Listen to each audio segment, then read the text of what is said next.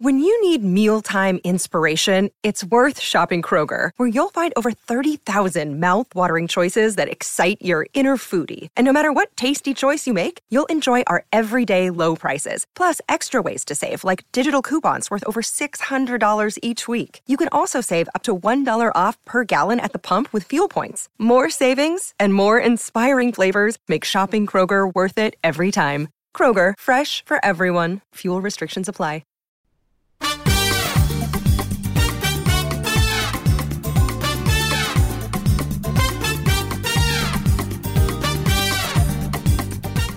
This is the Get Booked Podcast, a weekly show for personalized reading recommendations. This is episode 311, which is an amazing band from the 90s, and we are recording on December 21st. Just kidding, they were terrible. I'm Amanda Nelson, and I'm here with Jen Northington, and we are coming to you from Book Riot, and our last episode of the year. I'm resisting the urge to sing Amber is the color of your energy at you right now.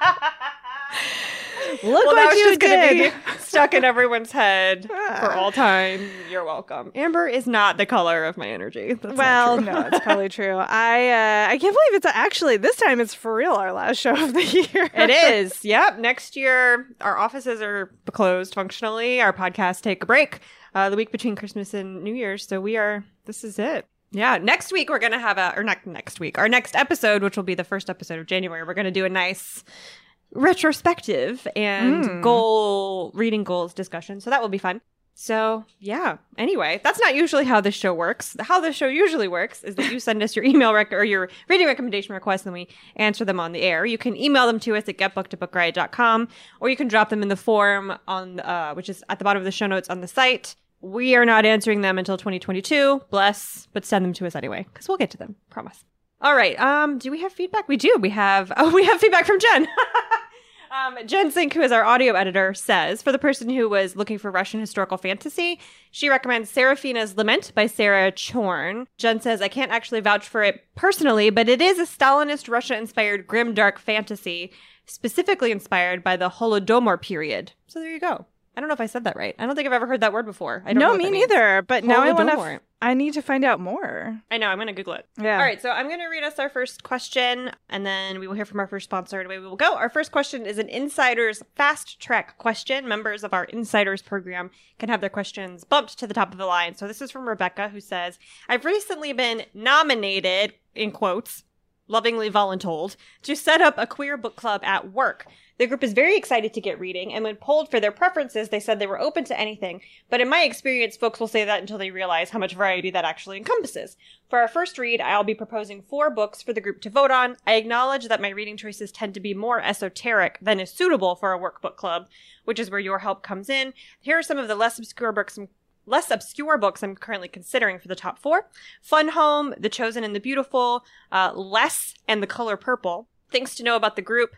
Um, they are from their late 20s to the early 60s. It includes both allies and LGBTQIA2 plus books. Most aren't big readers, so she wants books under 400 pages. No steamy romances. You know, just a little weird to read about sex with your coworkers. um, I want to avoid books that are mired in queer hate-based tragedy, and also trying to avoid SFF. Not a way to hook this group. Okay, so let's hear from our first sponsor. Today's episode is brought to you by Flatiron Books, publisher of 888 Love and the Divine Burden of Numbers by Abraham Chang. So, this is an interesting love story. It's great for fans of Tomorrow and Tomorrow and Tomorrow and High Fidelity. It's set in the mid 90s at NYU, and it follows young Wang, who has gotten the advice of love through Chinese numerology from his uncle. So, he believes that he will have seven great loves in his life. And then he meets Irena in 95. And she's like the best. She's brilliant, charismatic, quick witted, funny. They fall in love. But the thing is, she's number six. So if he is to have seven great loves, does that mean his time with Irena is going to come to an end? So this is a love letter to Western pop culture, Eastern traditions, and being a first generation New Yorker. Make sure to check it out. And thanks again to Flatiron Books, publisher of 888 Love and the Divine Burden of Numbers by Abraham Chang for sponsoring this episode. Today's episode is brought to you by Disney Books. Do y'all like Caribbean mythology? What's more, a thriller inspired by Caribbean mythology? If you do, I got something for you. A must read thriller that draws from the darkest corners of Caribbean mythology from acclaimed author Sarah Dass, who crafts a chilling tale of magic, murder, and how far we'll go to protect what's ours. It's perfect for fans of Angeline Boulley and Tiffany D. Jackson. So, unlike other people on the small island of St. Virgil, Selena da Silva does not believe in magic. She has a logical mind. She likes botany. She wants to study pharmacology. But then her mother gets sick and she's tethered to the island and she has to make money. So, what does she do? She cons a couple gullible tourists with these useless talismans and phony protection rituals. But then one of the tourists ends up dead and at the center of a strange string of murders. And the truth Selena has been denying can no longer be avoided. There is evil lurking in the forest that surround St. Virgil. Now, to find out what that evil is, make sure to pick up It Waits in the Forest by Sarah Dass. And thanks again to Disney Books for sponsoring this episode. All right, Jen, what do you have for a voluntold queer book club? Yeah, it's tricky because I definitely would not want to read about sex in a workbook club Yeah. in any work environment. Really, even potentially here at Book Riot, but definitely any other. um, so that really limited what I felt like I could recommend. So I settled on a memoir. It's Northern Light by Kazim Ali, and it is about 200 pages, so short. Uh, There was a request for them to be shorter. And this is not really like a lot about being queer. It's actually much more about, well, here, let me tell you what it's about. So, Ali is the child of South Asian immigrants, and he and his family lived all over the place when he was young. Um, he was born in London, and then they moved around Manitoba, and then came to the United States. And he is, you know, a queer Muslim man and has like this, you know, sort of itinerant childhood. And so has always felt like he doesn't really know where home is. But he, you know, is a now a successful poet and essayist and finds himself thinking about this one place where they lived when he was young called Jenpeg.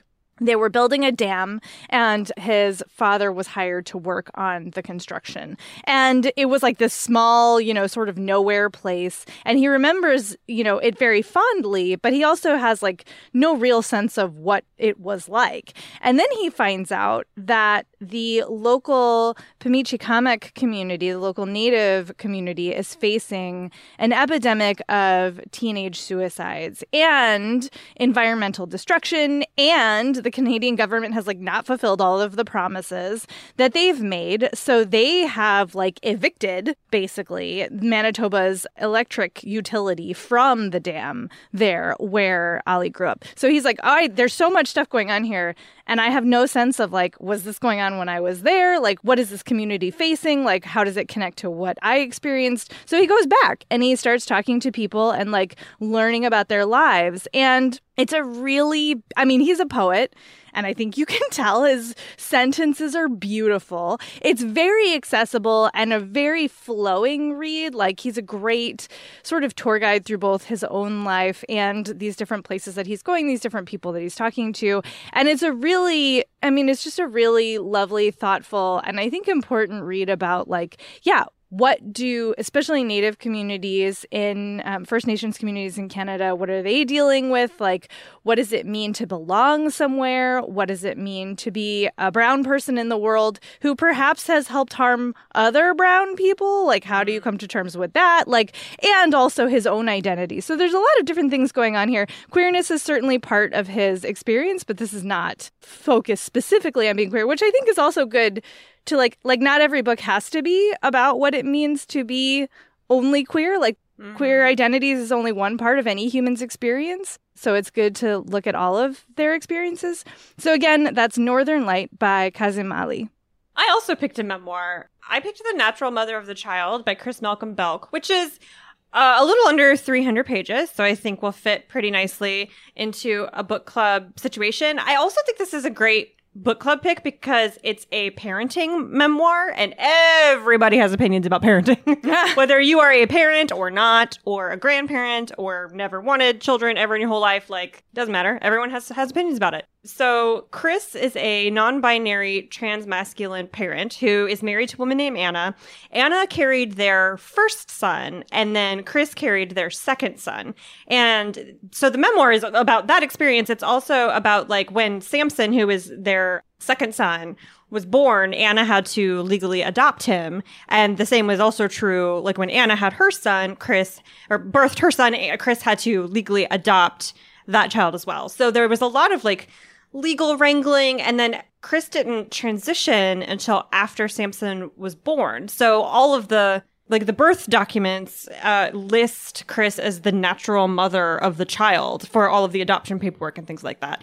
And by the time they got to court so that Anna could adopt Samson, Krys had already transitioned. And so it was just a very like, there was just a lot, there's a lot going on. Like mm. it's very much about like the legal, the way that the legal system treats trans and non binary parents and how just inherently more complicated and annoying the whole process of having a child is. Like having a child is annoying at full sentence. Like that's the end of that sentence. If you are naturally mm. birthing your child to, you know, call back to the title or adopting a child, whatever you're doing, however you're becoming a parent, it's a, it's an obnoxious process. like it's physically obnoxious or it's legally obnoxious or if you are non-binary and or trans, it is all of the above. And I just had uh, because this is not my lane, I had no real concept of the kind of detailed, just everyday pain in the butt, obnoxious crap people have to go through to parent their own children in this way. And it is so eye opening. And Krys is such a great writer. If you have audiobook people in your book club, I really recommend the audiobook because he reads it. And there's just, you know, when you get a memoir read by the author, there's so much like emotion as, and you can feel them reliving the memories as they're reading it. And it's just a lot more poignant, in my opinion. So that's The Natural Mother of the Child by Krys Malcolm Belc. All right, our next question is from Anissa, who says, I'm looking for legal thrillers or courtroom dramas, preferably the latter.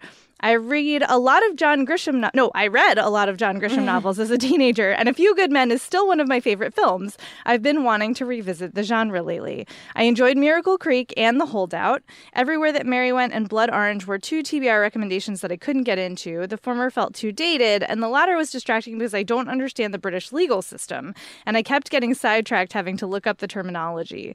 I want a book I can settle into right away. I would prefer if the protagonist wasn't a cisgendered white male, but it's not a requirement. I'm just going to keep talking. I mm. went to Jamie, who writes our Unusual Suspects newsletter and is my personal go to for all things mystery thriller. And she recommended a book that sounds like it is right up your alley. It's A Good Marriage by Kimberly McCreight. And this is about a woman who's a lawyer. So here we go, legal thriller. Lizzie, uh, she is working like terrible hours at this law firm. Uh, she recently like had to switch jobs. She was a federal prosecutor, but then everything like fell apart and she had to, you know, go work for this law firm and her marriage is like fallen apart.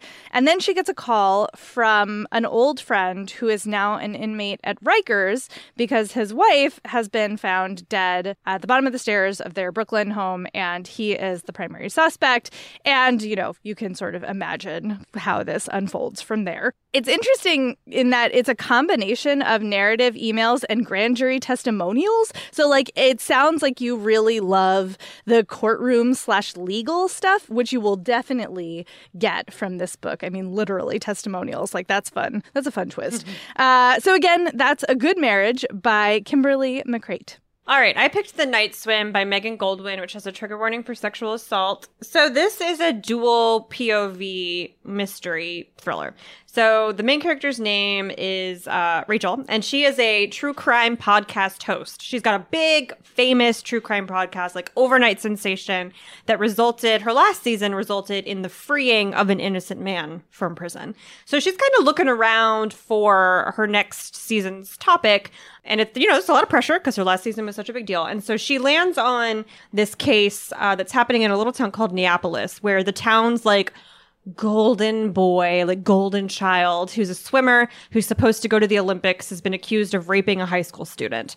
The high school student, like this would never have come, this would never have been a thing that made its way to trial, except because he's so beloved, except the high school student is the granddaughter of the chief of police of the small town. So there was a brouhaha made. He is, he was arrested and now he is in uh, jail and the trial is going on. So she decides she's going to um, follow that case, which is, you know, it's a court in a courtroom.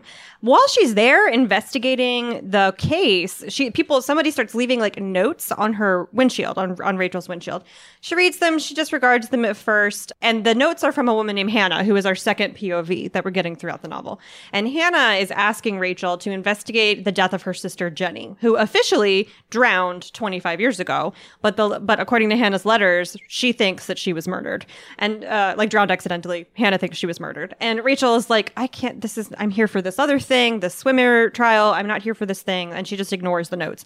But she can tell, like, she feels that she's being watched everywhere she goes. She knows that Hannah is like out there following her.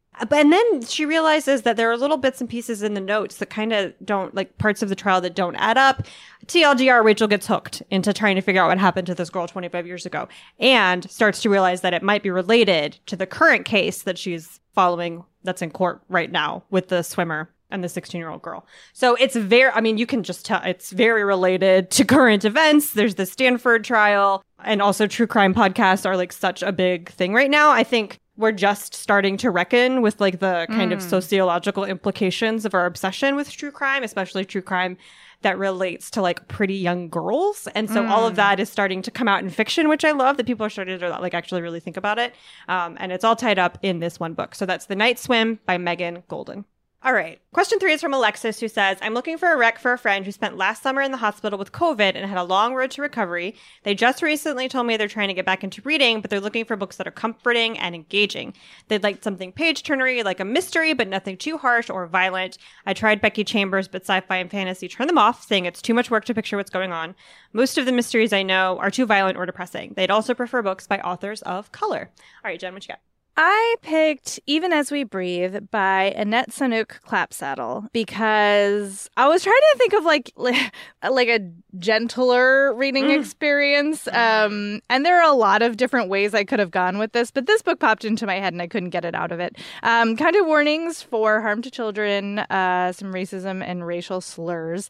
And this is this is a little bit of a slow burn, but I do think it sucks you in enough that it will hold your friend's attention. The narrator is a 20 year old named Cowney who lives in North Carolina and is part of the local Cherokee, like lives on the Qualla boundary, which is the Cherokee Indian Reservation. And he gets a job working at this like ski lodge, except that this is during the 1940s, 1942 specifically, and this inn is being used as like a holding place for Axis diplomats. And they're like diplomatic, you know, sort of quote unquote prisoners. Like they're restricted, but they're, it's not like a prison. Like it's actually a very nice situation, but they're being held there until like everybody can figure out what's going to go on with this. And so he gets a job on the grounds, and he also gets to spend a lot of time with Essie, who is this like very pretty young woman, and he's got a big crush, and you know she's like maybe perhaps not as into him as she is into her. And then a diplomat's daughter goes missing at the inn. And as like a brown person, Cowney is suspected. And there's all kinds of like things that come together here. Um, you get to like re- you get really immersed in what it was what it would have been like to be alive at that moment in that place. And this is a combination i don't feel like i've seen before. Like mm-hmm. you know north carolina during world war ii from a cherokee perspective like what? That's like an amazing combination of things. And it is so like evocative. Like you really do feel like you're there. And i got so attached to these characters. So even though it isn't like the fastest paced mystery and there's not a ton of action on the page, I do think it's extremely engaging and immersive and would be a nice read for somebody who just like needs to get out of their own head. So again, that is Even As We Breathe by Annette Saunooke Clapsaddle. All right, I picked Death by Dumpling by Vivian Chien, which is the first book in the Noodle Shop mystery series. And this is a cozy mystery series that is uh, violent in as much as somebody is murdered, but it's certainly not grisly or on the page bloody or anything like that. So, I mean, literally someone dies because of dumplings, if that gives you like a, a hint as to the level of brutality we're talking about here. Um, so the main character is Lana. She has returned from, you know, her great adult life out in the world where she had a really, really awful breakup and like quit her terrible job in a really dramatic fashion and is now home working in her family's restaurant, which is kind of the last place she wanted to be at this point in her life. But, you know, what are you going to do? Her mom is doing that thing where she's forever trying to get her married. Lana's not interested. She's just like at a kind of a crossroads trying to figure out what she wants her next steps to be. Um, she delivers some dumplings, like a, a lunch order next door to the restaurant's property manager, whose name is Mr. Fang, who works out of one of the other offices in this like strip mall where the restaurant's located. And he dies, like immediately dies. Uh, he has an allergic reaction to the shrimp in the dumplings and one of the cooks in the restaurant is immediately arrested. But Lana is like really convinced that it is not his fault or anybody's fault in the restaurant because everybody knew about Mr. Fang's allergy and like nobody would deliver him accidentally or on purpose dumplings with any kind of seafood in them. And then it comes out that he was trying to raise the rent on a bunch of the businesses in this strip mall, including on the rest the restaurant where she where her parents um, you know have worked their whole lives, uh, and so everyone comes under suspicion. The cook, Lana, uh, and then a nice little added bonus twist here is that the detective who's investigating the death is like super hot, so that's distracting and obnoxious. Everyone comes under suspicion, including Lana, and she is out to clear the names of all of her friends and these people she's grown up with forever because the businesses in the strip mall are all owned by like friends of her family and also clear her own name and also maybe get a little closer to this super hot detective as long as he doesn't arrest her or anyone she likes. So that's, you know, hashtag kind of complicated. It's really fast paced. It's lighthearted despite the murder. It's funny. And I think if you're coming off of like a really intense health situation, it's, it's very low effort. You know what I mean? Like your brain's not going to do a lot of work. You can just buckle up and kind of go along for this very cozy ride. So that's Death by Dumpling by Vivian Chien. All right. Our next question is from Laura, who says, I've been buying your recommended books for my nephew, and they've been such a hit. He devoured the Princess in Black books and recently loved the first book in the Wollstonecraft Detective Agency series. I plan to give him the Lumberjanes at some point too. He's seven and loves Frozen, the Magic School Bus, the Investigators books, and the Boxcar Children series. Suggestions for anything else he might enjoy would be amazing. Yes, Laura, hello from another cool book aunt oh yeah, I'm just gonna keep talking. I am gonna recommend to you one that was a huge hit with one of my nephews this year, and that is Rutabaga the Adventure Chef by Eric Colossal. There are a few volumes of this really delightful graphic novel. And Rutabaga is, as you might guess from the title, an adventure chef, which means he goes on adventures around this fantasy land. Uh, he's got an enchanted cauldron and he's looking for special ingredients.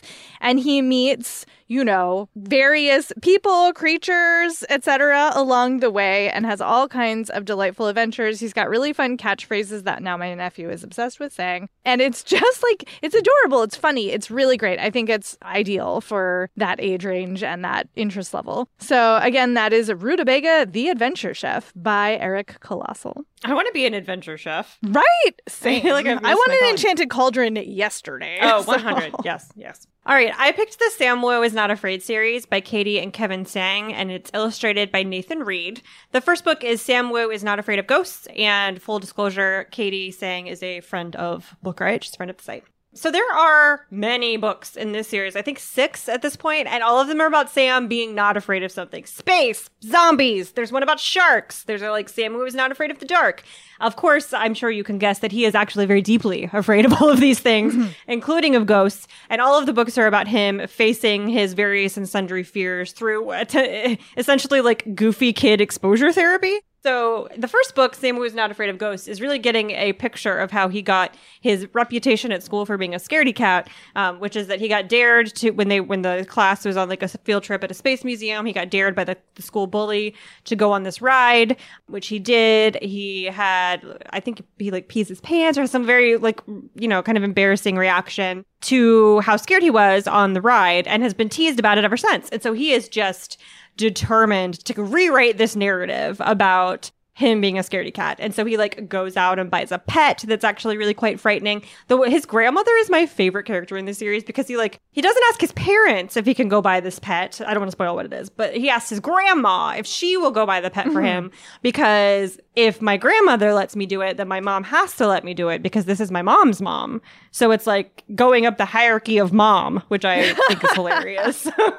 um, so he goes and he does that. Uh, and then he like realizes that the, the building that he's in is haunted and he's got to kind of face that fear. And his grandmother, again, hilariously is like, oh, absolutely go surreal. Yeah. And she like falls asleep and takes a nap and lets him and his friends just kind of deal with that. Like, yeah, go surreal. And now you have to figure out how to operate in this world where there are ghosts. So it's like pretty low stakes, right? He's got to figure out if ghosts are real. He has to deal with his fear of spiders and stuff, zombies, uh, and things like that. So it's not spooky. Like, it's not going to be too spooky for a seven year old. It's like, I feel like the magic school bus level of spooky, where things are just a little bit out of control, is kind of exactly right. Like, there's peril, if that makes sense. There's mild peril.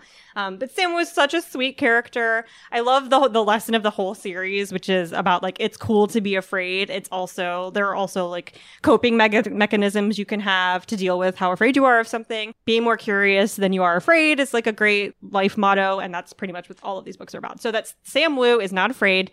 The first book is Sam Wu is not afraid of ghosts by Katie and Kevin Tsang. And it is time for our next sponsor. Today's episode is brought to you by Thirsty by Jas Hammonds. College student Blake and her girlfriend have one goal join the exclusive sorority that promises connections to a network of trailblazing women of color. Now, Ella's acceptance is a sure thing. She's a daughter of a Serena Society alum. After all, Blake, on the other hand, lacks Ella's pedigree and her confidence. Luckily, though really unluckily, she finds courage at the bottom of a liquor bottle. When she drinks, she's bold and funny, and as pledging intensifies, so does Blake's drinking. Ella assures her that she's fine, partying hard is what it takes, but with her future on the line, Blake must decide how far she's willing to go to achieve glittering dreams of success. Now, just so you know, Jas Hammonds is the 2023 winner of the Coretta Scott King John Steptoe Award for New Talent for We Deserve Monuments, and We Deserve Monuments was an Amazon Best Books of the Year and Barnes & Noble Best Books of the Year for 2023. So, suffice to say, y'all should check this new one out. Thanks again to Thirsty by Jas Hammonds for sponsoring this episode. Today's episode is brought to you by Bloom Books. Diana Dixon has a busy summer and no time for tall, gorgeous hockey player Shane's shenanigans. Because you know what? If they shenan once, they'll shenan again. So she thinks she knows exactly who he is when he moves into her apartment building, but turns out Shane's sick of hookups and tired of being on the rebound after his long term girlfriend called it quits. But when his ex comes back into the picture, he needs a plan.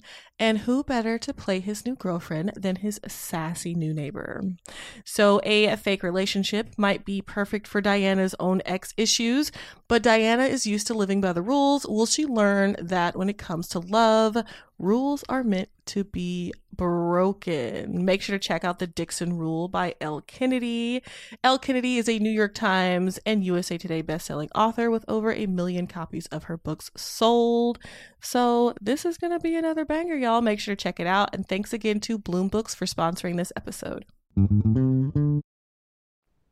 All right, question five is from Madison, who says, I'm a big fan of books that feel like fairy tales or fable like in either subject matter or writing style. Some examples include The Snow Child by Eowyn Ivey and The Bear and the Nightingale by Katherine Arden. I would love something like this that was written by an LGBTQIA and or BIPOC author and included a queer romance where homophobia doesn't take on a lot of narrative weight. I tend to like longer books, so if it's over 350 pages, that would be amazing. All right, Jen, go, Jen. This is an interesting question to do research from because at first I was like, oh, I've got tons of those. But then as I started poking at it, it's like there's not a lot actually that are longer that are also uh, like adult. Like the two titles you listed are adult fiction titles. And so I was trying to steer in that direction, but then I was not able to hit all of the other points. So we're going to YA, but I do feel like this book is extremely crossovery and I loved it and I think you will love it. It is Girls Made of Snow and Glass by Melissa Bashardoust. Uh, it does come with a content warning for emotional abuse. This is like sort of a Snow White retelling, sort of, kind of. Uh, we have two POVs. Mina, who is the daughter of a like very horrible man who is also a ma- magician. I mean, he's horrible to her. Everybody else thinks he's great. Um, but is a magician, and she was like sort of like constructed by her father. Like she has a heart that's made of glass. It's a fairy tale. Like, what do you want? and she is also beautiful, and she they they move to this castle so that the magician can work for the king. And she like decides she's you know gonna win the king's heart and become queen and like know love and you know be like a real person because she doesn't feel like one. And then we have Lynet, who is the daughter of the king, whose mother died when she was little. And there's like this whole sort of secret about her own origin story. She loves her stepmother, Mina, and also, there are things happening that are trying to force the two of them into conflict. And the way that they deal with this is like, feels so reparative, is the word I'm going to use. Like, this is such a great rewrite of what it means to be for like especially feminine persons to be pitted against each other by a patriarchal system and be like you know what? I'm not going to play that game. We're going to do something else. And it's such a beautiful journey for both characters. I really love the way this pov like switch happens. They sort of wind around each other in a really interesting way. There is also a sapphic romance and it's so atmospheric and like ugh, it is so fably it's got it's got everything you're looking for. Uh, so again, that's Girls Made of Snow and Glass by Melissa Bashardoust. All right. I picked The Seafarer's Kiss by Julia Ember, which I'm sad to say is not over 350 pages, but I think it hits every other point. This is like if the Little Mermaid and Norse mythology had a YA lesbian baby. I, am saying that now, realizing that I don't actually know if the Little Mermaid is is not Norse. I don't I don't know the origins. It's European. Sure. Okay. Well, this is like the Little Mermaid, and then like Loki is a character, and like Thor. You know, so very, very specific kind of Norse stuff. So the main character is Ursula. Um, she is a mermaid. She's 19. She lives in the Great North uh, with her what. I don't know what one calls a group of mermaids, like a school of mermaids. I, they're fish. I don't, pod? Yeah, pod, what are sure. I don't, family and friends is what I'm going to go. Her community, her community of mermaids, and they live in a glacier, like you know the part of it that's underwater. They have little little rooms and homes and all of that, dining halls, all that kind of thing. And so their society is set up in this kind of terrifying way where girls are valued based on their fertility and they are becoming less and less fertile the more time they spend in the north because they are not originally like from there. Um, and so she has avoided this like test that you know determines how fertile a mermaid is and therefore determines her kind of value to the community for for years because she just doesn't she's not interested in that future. She's trying to figure out what uh, what else she can do how to escape. She's kind of a loner. She collects a lot of trinkets. Like she's a little weird you know? Um, and her mom's a little eccentric. She's kind of an outcast. Uh, and then one day she rescues a shield maiden named Ragna, who was on a sinking Viking ship, um, and has is like stranded on an ice floe. She and so Ursula starts bringing her like food and wood to build a ship. They start speaking to each other, and this is all very very forbidden. Um, they start developing feelings for each other, and then Ursula's childhood friend, who is uh, a boy who like really deeply wants to marry her, catches them. And then like presents her with this choice. You can either marry me and abandon this girl or i'm going to turn you into the king. And the king is brutal. The king is this awful uh, violent very misogynistic character. And so she decides actually i don't like either of those options. I don't want to marry you and i don't want to deal with the king. So she goes to loki for help and makes a deal to get herself out of the situation. And of course, as we all know, because we've all seen various and sundry Avengers movies, making a deal with Loki never really turns out the way that it, that you intended, and then things go from there. So there's a lot. It, it, it has that kind of the thing. One of the things I loved about the Snow Child is how cold you feel while you're reading it. Like I am from the South. I was reading it in Virginia. I was not cold, um, but you just feel like it's just so it wraps you in this like wintry emotional blanket. and that's exactly how this feels. Everything, the water is freezing, the air is freezing, her heart is frozen. You know, like everything is so cold and shivery and fairy tale like in that way. And then, of course, it's got like literal fairy tales from different cultures and the Little Mermaid from all of our childhoods in the story. And it's it's like brutal. It's rough. It's a fairy tale in like kind of the legit meaning of the term, in that like things do not always end in a in a happy, yummy Disneyfied sort of way. So that's The hmm. Seafarer's Kiss by Julia Ember. All right. Our next question is from Maymuna, who says, I recently started enjoying fantasy romance books. I read Bridge Kingdom and I'm about to start The Traitor Queen, the sequel. I'm loving these books so far, although I wish the romance was not so slow. Any recommendation for books that fall in the fantasy romance genre that lean more on the romance side? I generally enjoy enemies to lovers and or marriage of convenience type romance books. I also enjoy books with a lot of atmospheric description and historical information. So listen, Mimu. I I went a little sideways with this one, but I don't care, and I don't think you're gonna care either because this book is so good. So what you're saying, the book that you mentioned, the fantasy romance book that you mentioned, is like a medieval-y sort of book, and mm. I am giving you a modern, a contemporary fantasy romance, but it is so atmospheric. The romance is so satisfying. There is a historical twist to it, and the magic is great. It's Payback's a Witch by Lana Harper. I read this sort of late in the year and it has become one of my favorites of the year for just like get to like the most satisfying escapist contemporary fantasy romance experience you could possibly have. The main character, Emmy, is a witch. She is from this town, Thistle Grove, which is like the town the whole town is magic. Everybody who lives there has magic, like the whole thing is magic, but it's just one town in the United States and like she left because she felt really sort of boxed in by uh, the weight of the history of the town and the different lineages. Like there's four main families and they all have like very specific roles in the town's life and very specific kinds of magic. And then she got her heart broken by this guy who's like the scion of the richest family in town with the most magic. And she's like I'm out. I'm going to go to Chicago. I'm going to be a normal. I'm going to like do real life and like forget all of you. Like I refuse to be this person that you're trying to force me to be. She gets pulled back because there's this like magical competition that happens every X years. And as the oldest member of her lineage, she's the one who's supposed to like moderate slash arbitrate the whole competition. So she goes back and she's like, okay, I'm going to spend time with my parents who I love. Like, I'm going to see my best friend who never left and like try to like just do this thing. I'll be there for a week, then I'll go back home. Of course, that's not what happens. She runs into the jerk who broke her heart, still a jerk, and she finds out that he has also broken the hearts of her best friend and another woman, Talia, who is like the femme fatale witch of your, you know, sapphic dreams. And they all team up to take him down as part of this magical competition. It is delightful. It is, it's like Stars Hollow, but witchier and snarkier. And it is just really, really fun fantasy romance, but also contemporary.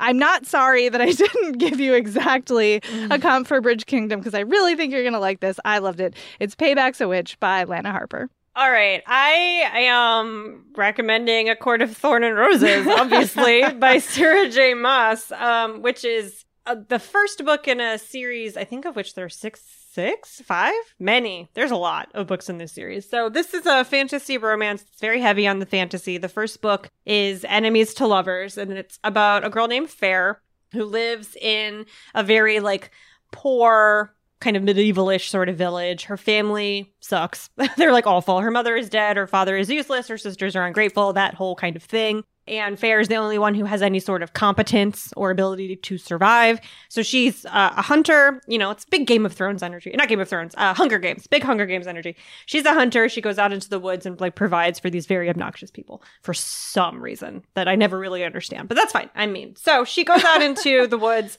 She finds a deer and it's being hunted by this big giant wolf and she's like well i need to eat so she kills the wolf uh, and takes the deer home and then pretty immediately realizes that she's actually killed a fairy so the her in this world her like village borders the fairy lands and it's a kind of uneasy truce between humans and fairies. There are a lot of rules that govern their interactions.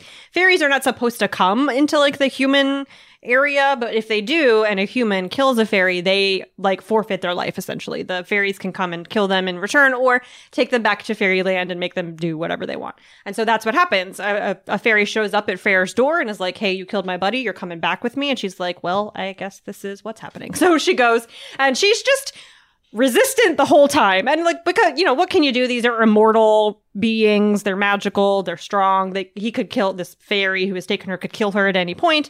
And so she just resists in as much as she can. She like asks a lot of annoying questions. She looks around for ways to get out. She tries to figure out how to get back to her family. Um, but the more she gets to know this fairy who has taken her, the more she's like, "Oh wait, you're kind of smoking hot and I'm into this." So that's that's that's what happens.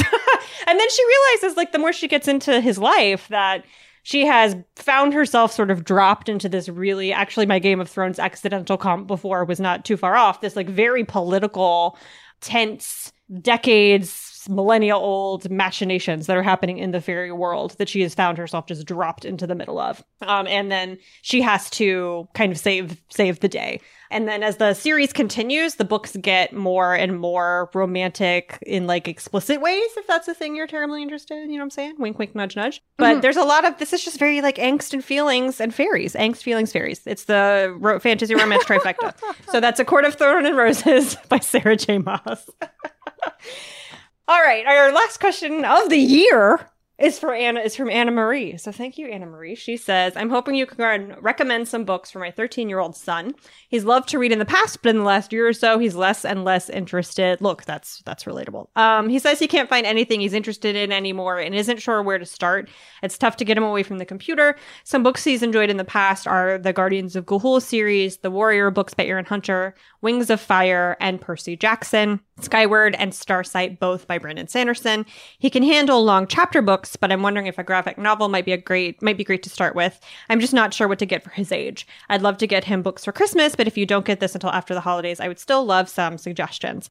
Okay, I'm gonna keep going actually. So, um, your son's reading tastes are very similar to my kids' reading tastes. Like they've read and loved a lot of the same books that your son has. They are also very hard to get away from the computer. Um, they're very into Pokemon and Minecraft and Roblox and all those kinds of things that I don't understand. But that's fine. I don't have to. I don't have to understand the, thing that the things that my kids like. This is the thing I keep telling myself. But another series that they really loved that I think would appeal is the Summoner series by Taran Matharu. The book one, uh, book one is called The Novice, and this is a mashup of like a lot of things that kids this age really like. So it's got elements of Lord of the Rings, it has elements of Pokemon, it's got elements of, oh, what's that? Oh, the one with the daemons. What's that one? Uh, His Dark Materials. Thank you, of his dark materials. Um, so it's about a boy named Fletcher who realizes that he has the ability to summon demons from another world. And this is not uncommon. This is like a thing that people in this universe can do. But most of the people who can do that are wealthy and who like come from these very powerful families. They go off to the military academy. They become high ranking military officers in the um, empire's kind of endless war against orcs. Yes literal orcs. There are also elves. So he is not rich. He's a blacksmith's apprentice and an orphan who's like discovered he was left in a basket, you know, outside of a blacksmith's door and raised by this kind of single dude who is very much like a Hagrid sort of character, very nice and sweet. And then once he realizes that he can do this thing with the demons, he gets just immediately taken off to go to the military academy to study. Um, his demon is like a little dragon named uh, Ignatius. He's very cute. And then, of course, he gets to this um, school, which has Harry Potter vibes, and uh, realizes that, similar to Harry Potter, he is like very out of his depth. He doesn't understand the social, the like social things that are going on, like who is uh, really enemies with whom, and like what old families hate what other old families. There are also elves here. I thought those were our enemies. There's like weird diplomacy things going on that he doesn't understand. He's just way out, you know, in over his head, but he's also really, really magically talented. And that leads him to getting involved in all of this politics. He finds himself on the front lines of this war and has to figure out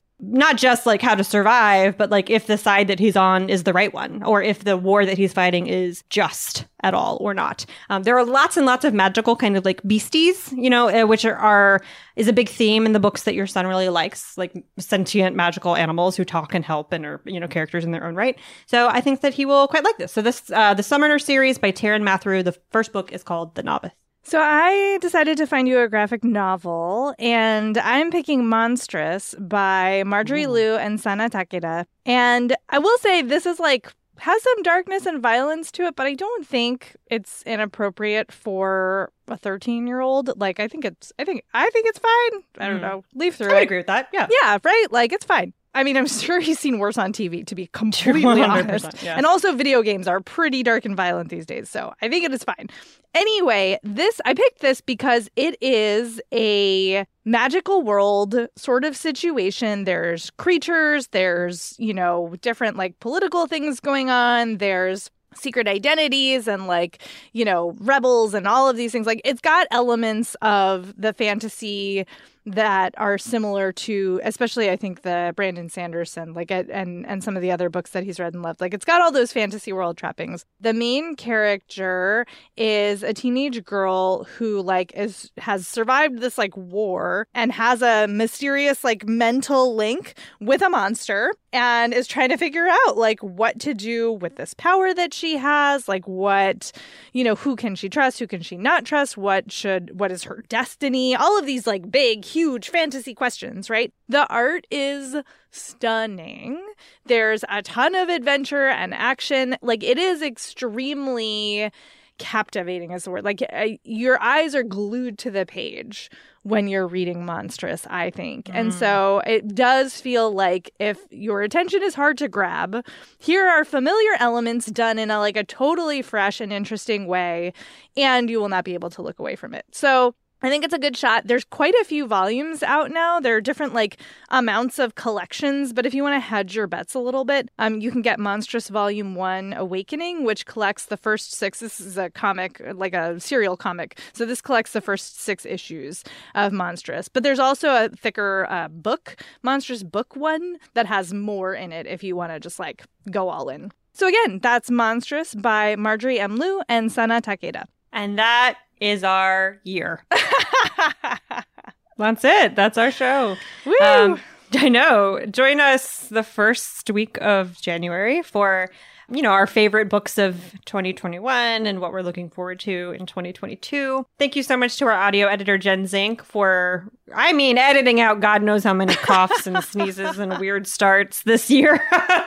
Thank you all so much for listening to us as always. Uh, for more recommendations, you can go to bookriot.com. You can find all of our other podcasts at bookriot.com slash listen. And please go leave us a rating and a review on Apple Podcasts. Thank you to all of our sponsors this year, and you can find us on social media. I'm on Instagram at I'm Amanda Nelson. Jen, where are you? You can find me on Twitter and Tumblr as Jen IRL, J E N N I R L, or on Instagram as I am Jen IRL. And we will talk to y'all in 2022. Bye.